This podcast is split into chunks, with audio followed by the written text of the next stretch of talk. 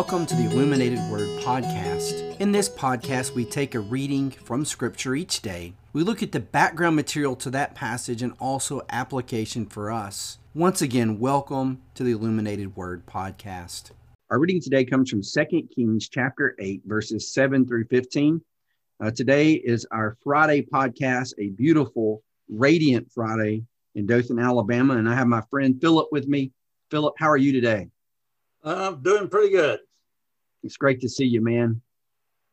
Well, it's it's um, I've already been outside and the weather's nice and another beautiful day. That is beautiful. I, I love these fall days in Dothan, Alabama.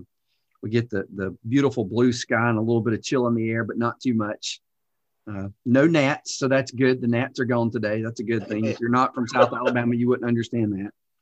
But we we have a gnat problem here. But this time of year, we get a, a reprieve, Philip, from the scourge of, of gnats and mosquitoes. But it is a beautiful day, and we have an interesting passage.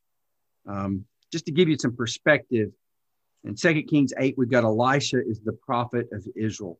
And Elisha's name is, is kind of going outside the, the boundaries of Israel. People in Syria have heard about God's prophet Elisha. Remember Naaman, who was healed of leprosy, the Syrian captain. And once again, we're going to have Elisha connected with the nation of Syria, an odd story where God's prophet leaves the bounds of Israel and goes to the capital of really an enemy, Philip. Syria is not an ally of Israel in any stretch of the imagination. So he's going into enemy territory, into a pagan people. So I'm going to read uh, verses 7 through 15 from the English Standard Version. Now Elisha came to Damascus. Ben Hadad, the king of Syria, was sick. When it was told him, The man of God has come here, the king said to Hazael, Take a present with you and go to meet the man of God and inquire of the Lord through him, saying, Shall I recover from this sickness? So Hazael went to meet him and took a present with him, all kinds of goods of Damascus, 40 camel loads. When he came and stood before him, he said, Your son Ben Hadad, king of Syria, has sent me to you, saying, Shall I recover from this sickness? And Elisha said to him, Go say to him, You shall certainly recover but the Lord has shown me that he shall certainly die. And he fixed his gaze and stared at him until he was embarrassed. And the man of God wept. And Hazael said, Why does my Lord weep? He answered, Because I know the evil that you will do to the people of Israel. You will set on fire their fortresses. You will kill their young men with a sword and dash in pieces their little ones and rip open their pregnant women. And Hazael said, What is your servant, who is but a dog, that he should do this great thing? Elisha answered, The Lord has shown me that you are to be king over Syria. Then he departed from Elisha and came to his master, who said to him, What did Elisha say to you? And he answered, He told me that you would certainly recover. But the next day he took the bedcloth and dipped it in water and spread it over his face till he died. And Hazael became king in his place. Now, Philip, this is an interesting story, to say the least. And before we came on, we talked a little bit about the intrigue going on, the character development, the character drama here. What are some things you could share with us this morning that you picked up from this passage? I know you had some really good points earlier. Well, one of the interesting things about this these short section of verses is that we get to see a character, a, a person's character completely change based on circumstances. And God, of course, already knows this character, but the character doesn't know himself. And I, I, think that's maybe one of the big things in this in this lesson. We we see a man who's attentive to the king, and the king says, "Take a present." He takes forty loads of ca- on the camels, forty camel loads, which is quite a present if you ask me. And so he's he's showing a good heart and uh, when he's when he's told that he's going to do terrible things, his reaction is, "No, I, that's that's not me. That's not the kind of person I am." And then he's told, "Well, you're going to be king." And the next thing you know, he brings that to pass. His character, the true inner self, comes out, and we see that in a lot of Old Testament characters. I here you have David who refuses to kill Saul who's trying to kill him. No, no, I'm not going to, far be it from me to kill the Lord's anointed. Yet he kills his best buds because he's caught in adultery and no qualms about it. Put him up front, withdraw, kill him. So we don't sometimes know who we are until we're put in the pressure of the situation. And we need to be careful about saying things like, well, I would never do that. Yeah. Or if, if that would have been me, I would have. We don't know till we get there. I, I don't I don't think uh, Hazael had any idea when he took those 40 camels that he was going to wind up killing the king. And as I mentioned to you, if that were the case, I don't think he would have given away 40 camel loads of goods. No. He'd have just killed the king. Right. He got it over with. He wouldn't have gone to the prophet anyway. What he needed was, first of all, the idea, and second, the opportunity. And that's what we see happen because Elisha says to him, You're going to be king. And then he's in the room with the king, he just seeing the king alone. And the king is still sick, but he's going to recover. He's going to get better. Doesn't mean he's recovered right then, but he's going to. He's not going to die of the disease. And suddenly, Hazael picks up a bedcloth, dips it in some water to make sure that it's it's uh, smothering, puts it over the king's face, and the, the king can't breathe, and and now Hazael's king. And uh, and and that we know what kind of king he became. So from the beginning of this section to the end of this section, the character's complete uh, identification, self-identification changes. And when you look at all these men in Hebrews and women in Hebrews that were great people of faith, they all went through some kind of trial and their true character came out. And uh, I think also that passage in Peter, where Peter says, Well, the, the devil's walking around looking for opportunities.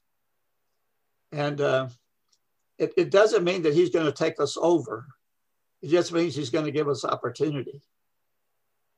So when the devil confronts us, our true nature is going to come out. Right. And uh, I mean, just historically, you can think of person after person who who stood up and who didn't. Benedict Arnold. And we know of other traitors besides Benedict Arnold, but when the moment came, their true character surfaced. Right. And I, to me, what that says to me is I need to be working on who I am, make sure I know who I am and what I can do, and and then th- throw a lot of reliance on God. And that's that's one of the problem with the Syrian kings. Is there's no reliance on God. The only reliance Ben Hadad has is just find out if he's going to die or not. Yeah, like he, he needs a fortune teller. yeah. That's uh, But as far as saying, have the man of God pray for me or have the man of God intercede for me, all he wants to know is have the man of God tell me the truth. And, and, uh, I think we do need to be looking at the truth, but we need to be looking at ourselves and building up our faith so that when we do encounter the devil in whatever capacity it is, uh, we will not provide him an opportunity. It's something, That's something you said that, that, stuck with me that I thought was really interesting to, and I think this is a, an excellent insight was you're, you're making small choices now. You're developing virtue and character now. It's going to come under fire later. So you're making these small choices. You're making these, you're developing your faith. You're growing through Bible study, prayer, fellowship with other Christians. You're you're you're trying to mortify the flesh an old ter- an old school term there but you're trying to to work on the desires of the flesh to conquer that epithemia that that disordered passion that you have so in little things right now i'm winning the battle against sin because one day there's going to be the big test that's going to come and if i'm winning these little battles today then i'm going to be successful in that big test that's coming down the road now i read a story about sully sullenberger the the guy that flew the plane that landed it in the uh, to the Hudson River, I guess, in New York, and saved all those people. And uh, the guy was in, in this story I read, he was likening our Christian virtue to Sullenberger, and he said, you know, Sully had worked, you know, years, you know, flying planes and had developed the skills and, and the character necessary for that moment. You know, that didn't happen in a vacuum, that he was able to land that plane and keep his nerve. But when the time came, all those little tests that he had earlier, all those opportunities to improve in his character and his performance and his job all came to fruition in that one big test there at the Hudson River. And I think the same is true in what you're saying that, you know, we're as Christians every day striving to become more like Christ because one day that big test may come for us. Yeah, and you know, I mean, I like what you said about the little things because oftentimes we we may go a long period without a big thing, and we may not be paying attention to the fact that, like caution lights and red lights, and uh, not stopping at stop signs, all these things that have something to say about our character, little lies versus yeah. big lies, and and we're if we're not careful, we'll we'll sort of fail those early tests and then we'll be surprised when something major comes along and we and we give in. And it's because we have not trained ourselves to stay in the straight and narrow and, and do the and do the right thing. And that's really what we ought to be doing. And i don't know who said it. Somebody famous said you know you should know yourself.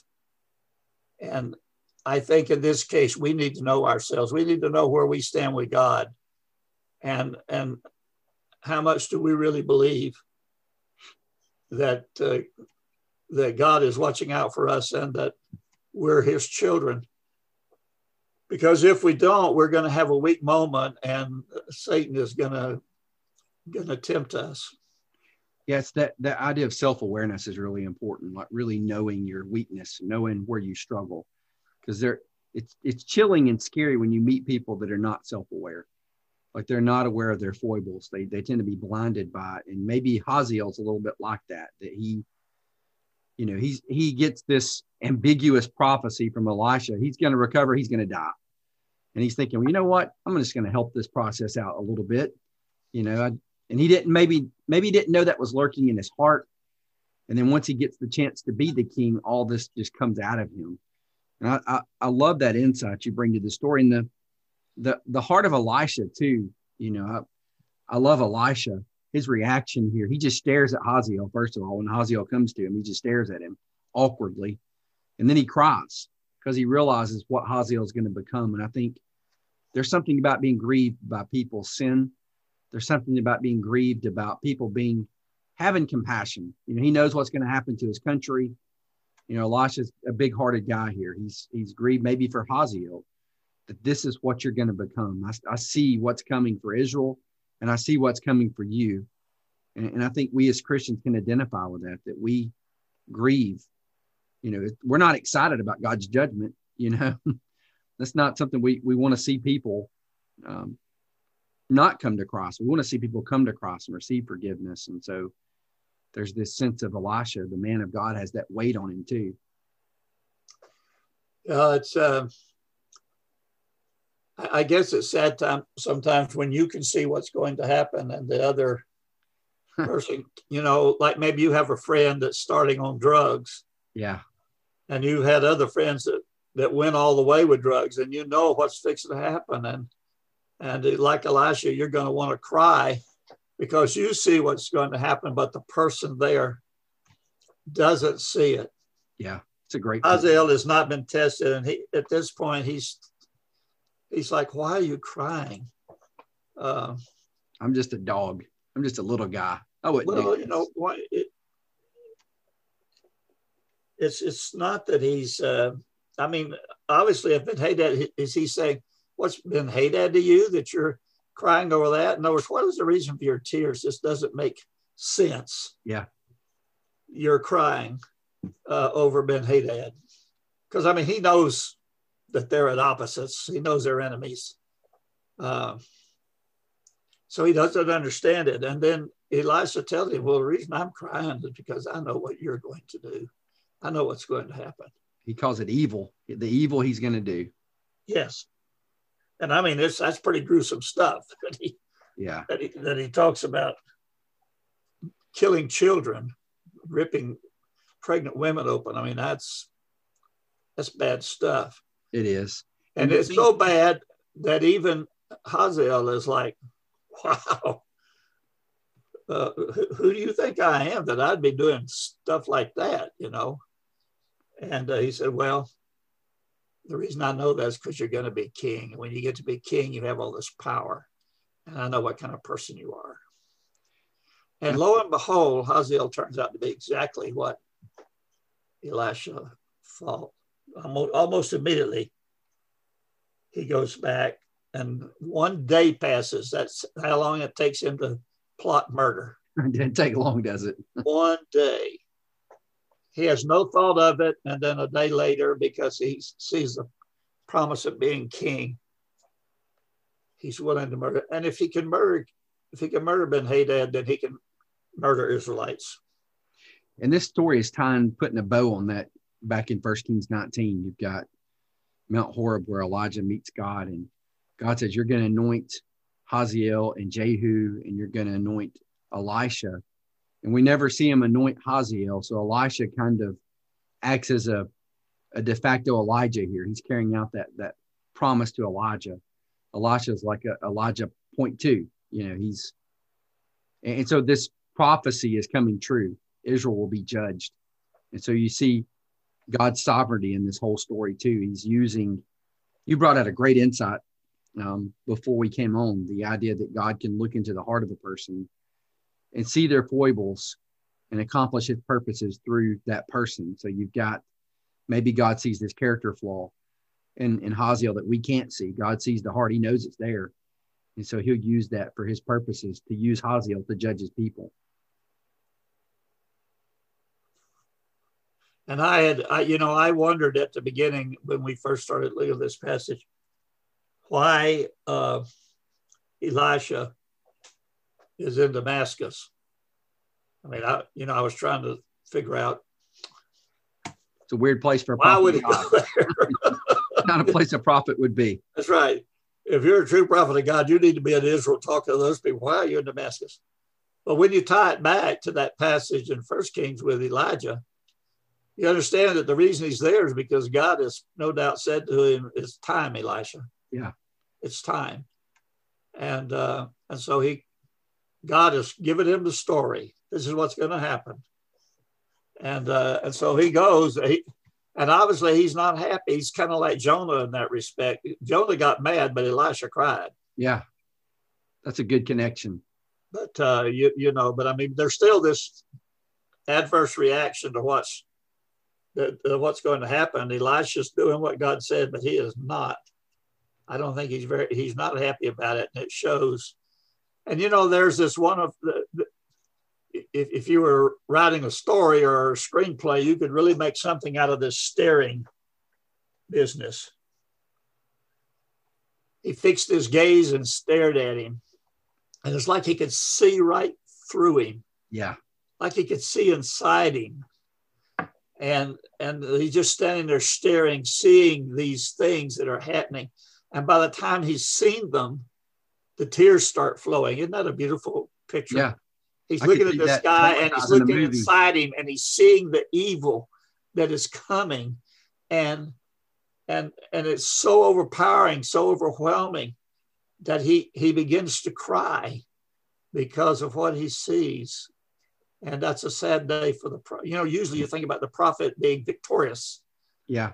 You know and here we see the prophet suffering terribly because he knows what he sees what's going to happen because he can look inside this person and see who he really is you know i saw a movie one time philip it was one of the 9000 movies about the life of christ you see some are better than others but i can't remember this one but the one interesting twist they had in the temptation of christ was as he's being tempted by the devil, he Jesus is seeing into the future, so to speak, and what the horrible things people will do in his name. And so it adds to the complexity of, of the temptation that Jesus seeing the future, you know, Christians like the Crusades and things like that. They'll they'll do this in my name. So I love that idea that as Elisha's looking at him, and you've got that just staring through him, he's seeing what Hazael's going to be and so that brings him to tears. And so I think that's a that's a great perspective. And Hazael's embarrassed. You know, he's staring so hard at him it's, it's as if Hazael has to turn away, like, okay, this is bothering me, how he's looking at me.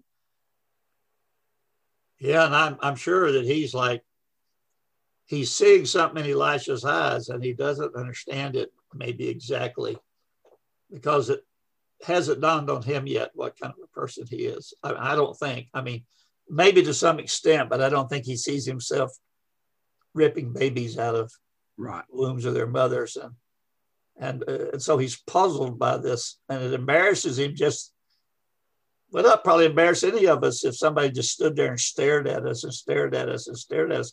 Pretty soon we said, what's wrong? What's the matter? What are you doing? And, uh, but then the tears come and that really, you know, I mean, I, I see Hazael here is trying to figure out what is going on. What is wrong with this guy? yeah. All the staring, then the crying. And it's because of what what the prophet has seen. Right. And uh, wouldn't it be something if you could think about God looking at us like Elisha looked at Hazael? and he sees what we're fixing to do. Yeah, Jesus does that with Peter. And he does it twice. And there's there at the end, you know, where he says, Satan demands to sift you like wheat. He sees what's coming for Peter. If someone's going to lead you where you don't want to go, it's not going to be easy, Peter, to be my follower. And the same thing with with Paul and his his calling. That he would have to suffer many things for the kingdom. And Philip, th- this has been awesome insight. I'm going to wrap wrap and kind of put all this uh, together, what we've talked about. Um, so if I missed something, correct me, Philip. But we looked at this idea of the sovereignty of God that He can see into the human heart. He knows. Hazael. We see this coming to fruition of God's plan. God's plan will not be thwarted. It's going to happen. But then we have this this idea of we don't truly know what's in our heart we don't know how we're going to react until we're tested. We can say all day long, I can't believe old so and so did that and pass judgment on them, but we don't really know what we would do unless we're in the same situation. And so then we have to be vigilant to know ourselves, to know our own foibles and issues, and win these battles against sin, these small battles every day, whether it's being kind to our spouse or caring for others or controlling our tongue, controlling the lust of the flesh, those small victories. Turn that computer off when you're by yourself and don't look at those horrible things. Win those small battles against the flesh and the epithemia because one day the big test is coming. The big test is coming, whether it's the test of being enticed to an affair or to, um, you know, cheat in your job or do something awful or heinous that people consider the quote unquote big sins that test may be coming. And so these small, minor victories every day are setting you up for that big test that's coming. And so that, I thought, Philip, that was a wonderful insight in the passage. I looked at, I'll be honest, earlier this week, and I thought, what are we going to talk about? Um, once again, you, you did not dis- disappoint in bringing uh, some wonderful insight into a very difficult passage. And I want to say thank you for that today. It was a blessing. I, I like to close by just asking myself, do I want to be like David and say, look at, look at me, look inside me, examine my heart? That's what happened to Ben Hazael here. He had his heart examined. And I wonder if we're willing to let that happen right now. That's a good question to think about. That's a heavy question on a Friday, but one we need to think about. And I'm going to close this with that question Are we willing to let God search our heart and really see who we are and, and to really know who you are? Philip, thank you. You have a wonderful weekend, and we will be back next week. It's Thanksgiving week, but we'll still be back with our good Lord. Uh, we have to Friday podcast. we'll be ready. Hey, God bless Philip. You enjoy this beautiful Friday. Will do. Yes, sir.